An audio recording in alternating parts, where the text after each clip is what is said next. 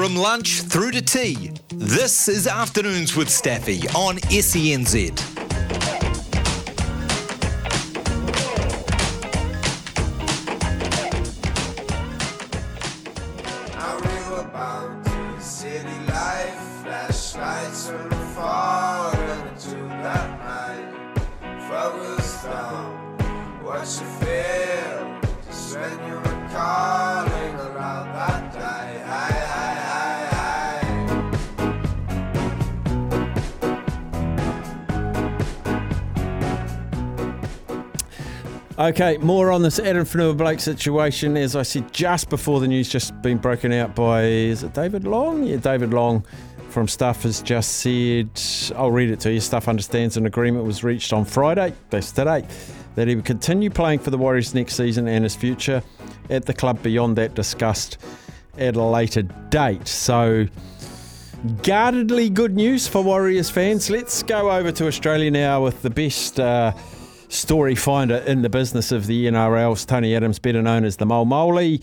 Um, this sent shockwaves through New Zealand for 48 hours, um, and I'd imagine it would have caused some ructions over in Australia as well. Welcome in. Yeah, thanks, Staffy. And uh, yeah, it certainly did. Uh, there were clubs queuing up, uh, fighting over each other, as they do the moment that this news broke that um, the, the big fella was uh, looking to come uh, I don't know if we call it home, but uh, come back across the ditch. But um, I actually wrote overnight that um, it's it's not cut and dried, and that he, he might be staying at the Warriors, and uh, looks looks like that's what'll happen. But I, I I think the safe bet is he'll stay for uh, 2024 and then uh, go to the highest bidder in Sydney. You've probably seen this happen very often, Moley. What sort of um, stance do you feel like the Warriors would have had to take to get him to agree to another year? Well, I think they would have. Um, I, I know they had a, a Zoom chat. Uh, I imagine with, with, with him and his manager, and they probably would have said, "Look, you're, you're getting good money from us." Uh, He's probably got the odd uh, third party bonus. Uh, he's probably got some bonuses we don't even know about. So, uh, you know, I, I, think he, he is the richest prop in the game. And they probably spelt all that out to him. And I don't know if at this late stage, um, with most clubs in Sydney having their rosters set, that they could um, give him that sort of money. And normally, when a player changes clubs at this stage of the season, as in uh, you know well into the off season, um, the the club that he's leaving will kick in some money. Well, the, the Warriors obviously weren't going to do that, so it, it probably made it a little bit difficult for him. And the the Dragons, they they were the first club to put up their hands, but uh, you know they certainly don't have a spare eight hundred thousand dollars in their salary cap, which is uh, what he's believed to be on. So uh, I, I I think it probably came down to dollars and cents, uh, both lots of cents, CNTS and SENSE. Um, they would have said you'll you, you'll get the, the money you want in Australia in 12 months. Stay for us uh, for a year. We, we know you're, you're having problems with your parents, but you'll you'll be in Sydney every few weeks. You know they they probably made a few allowances. Said you could you could stay a few extra days after games. Uh, so they probably basically schmoozed him a little bit, and um, you know, I guess you've got to put it down the good management from Cameron George. He uh, he came out yesterday and and said we you know he didn't didn't say anything outlandish. Uh, he just confirmed that uh, this situation had arisen, and he's obviously uh, smoothed it over. So uh, Cameron won, um, Adams management nil. There's been speculation about this on compassionate grounds because that was the same statement that came out when he left Manly was for compassionate grounds. Uh, do we take it on face value? That's absolutely what it was.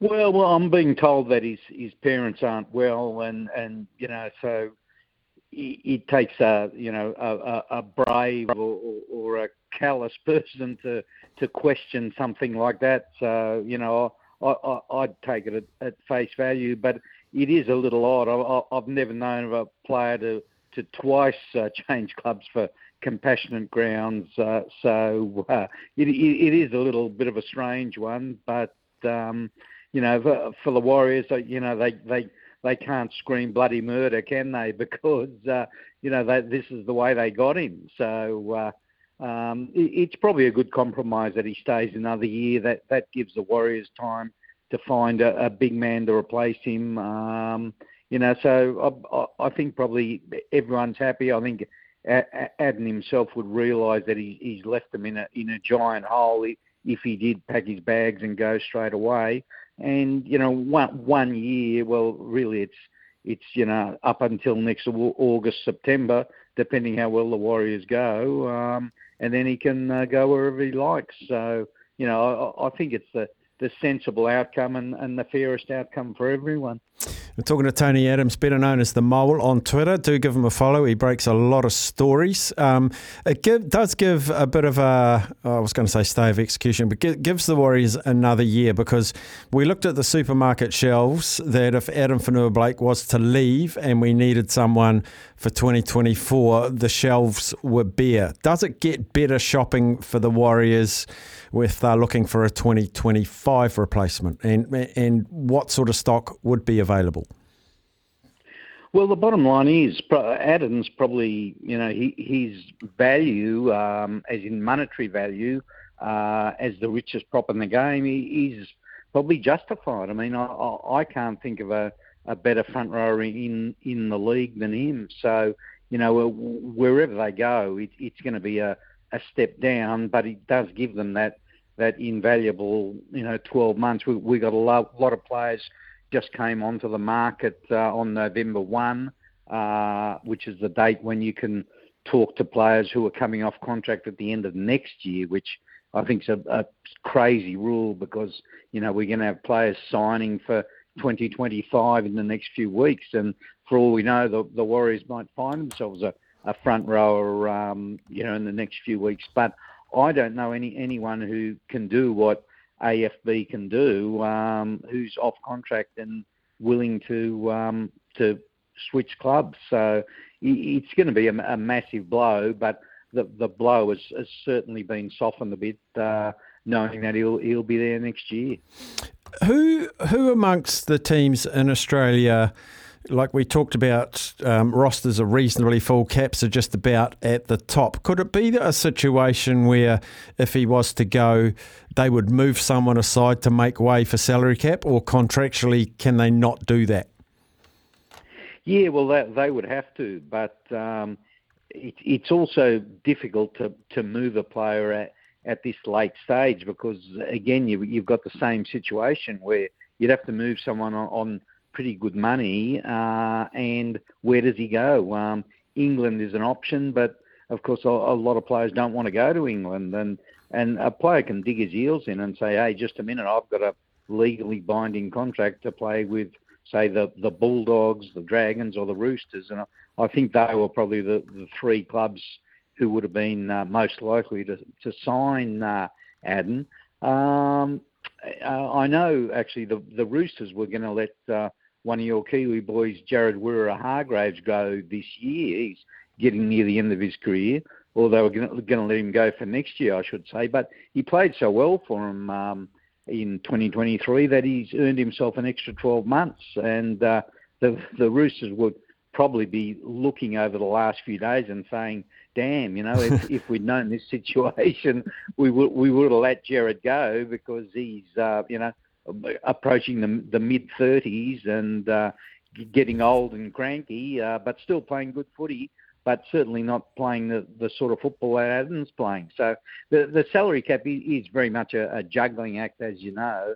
And, um, you know, to, to get rid of a, a player on big money at this stage and find a club where he can go uh, is not easy. So, um, you know, clubs find ways to do it.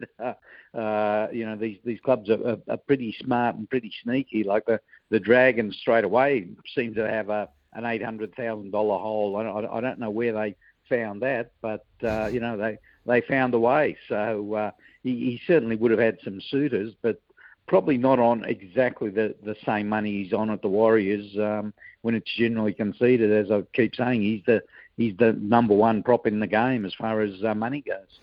And last thing, Moley, um, will the salary cap continually to continue to incrementally increase? Because I, I remember when Jason Taumalolo got the 10 year, million dollars a year, and that was eye watering stuff. We now have quite a few million dollar players, and you know, how long before we see one and a half million dollar players without punishing, you know, sort of your 12th ranked player in the squad? Will the rich keep getting richer, and, and the middle and lesser paid players will stay the same? How do, how do you see the structure of salary caps and, and salaries in the NRL? Yeah, well, it it, it comes down to uh, the negotiations between the NRL and the and the Players Association, and we saw how ugly that got uh, this year mm. to get the current deal, and obviously the salary cap went up. Uh, I can't tell you from memory how many years that's for. I think it's for two or three. So for the next couple of years, it'll remain stable. But you, you can bet, uh, you know, the the game's very healthy. You know, it's growing. It's it's really, uh, as you know, taking a, a stronger foothold in the Pacific Islands. Um, you know, we, which uh, you know we, we keep hearing Papua New Guinea will be the 18th team. Mm. We get another team. That means we get more broadcast money uh, into the coffers, and, and that's spread evenly among all the clubs and the NRL. So uh, the the game's doing well financially. So it, it's only a matter of time and and how well the the Players Association handles the the next um, uh, rights deal and and the next salary cap. But uh, you know, I, I think it's like the value of real estate on Sydney Harbour. It, it's only going to go one way, and that's up and up. So uh, you know, and good luck for the players. That, that they deserve it. But uh, as you brought up, he, he, there is a disparity. that the top players certainly get uh, well compensated, and it's those players in, in the lower brackets, you know, that the the, the bottom level of, of your 30 man squad who are, are probably you know going to struggle a bit still. You know, they they might get a, a, a couple of hundred thousand, which sounds good money to to the blokes digging ditches, but you, you've got to remember that. Uh, they're only in this game for a short time, and uh, mm. their body does take tremendous punishment. And uh, so, you know, three or four years on, on that sort of money, and then they're they're they're out in the real world. So uh, it, it's certainly tough for the the guys who aren't the superstars. Let's put it that way. Mm, brilliant to chat as always, Tony uh, Moley, I should say, the Mole on Twitter. Go and follow him. He's got all the yarns. Uh, really enjoy our chats. Thanks for joining us today. My pleasure, Staffy. There he is, the mole. Give him a follow on Twitter. Um, we'll take a break. We'll come back and we'll talk some beach volleyball.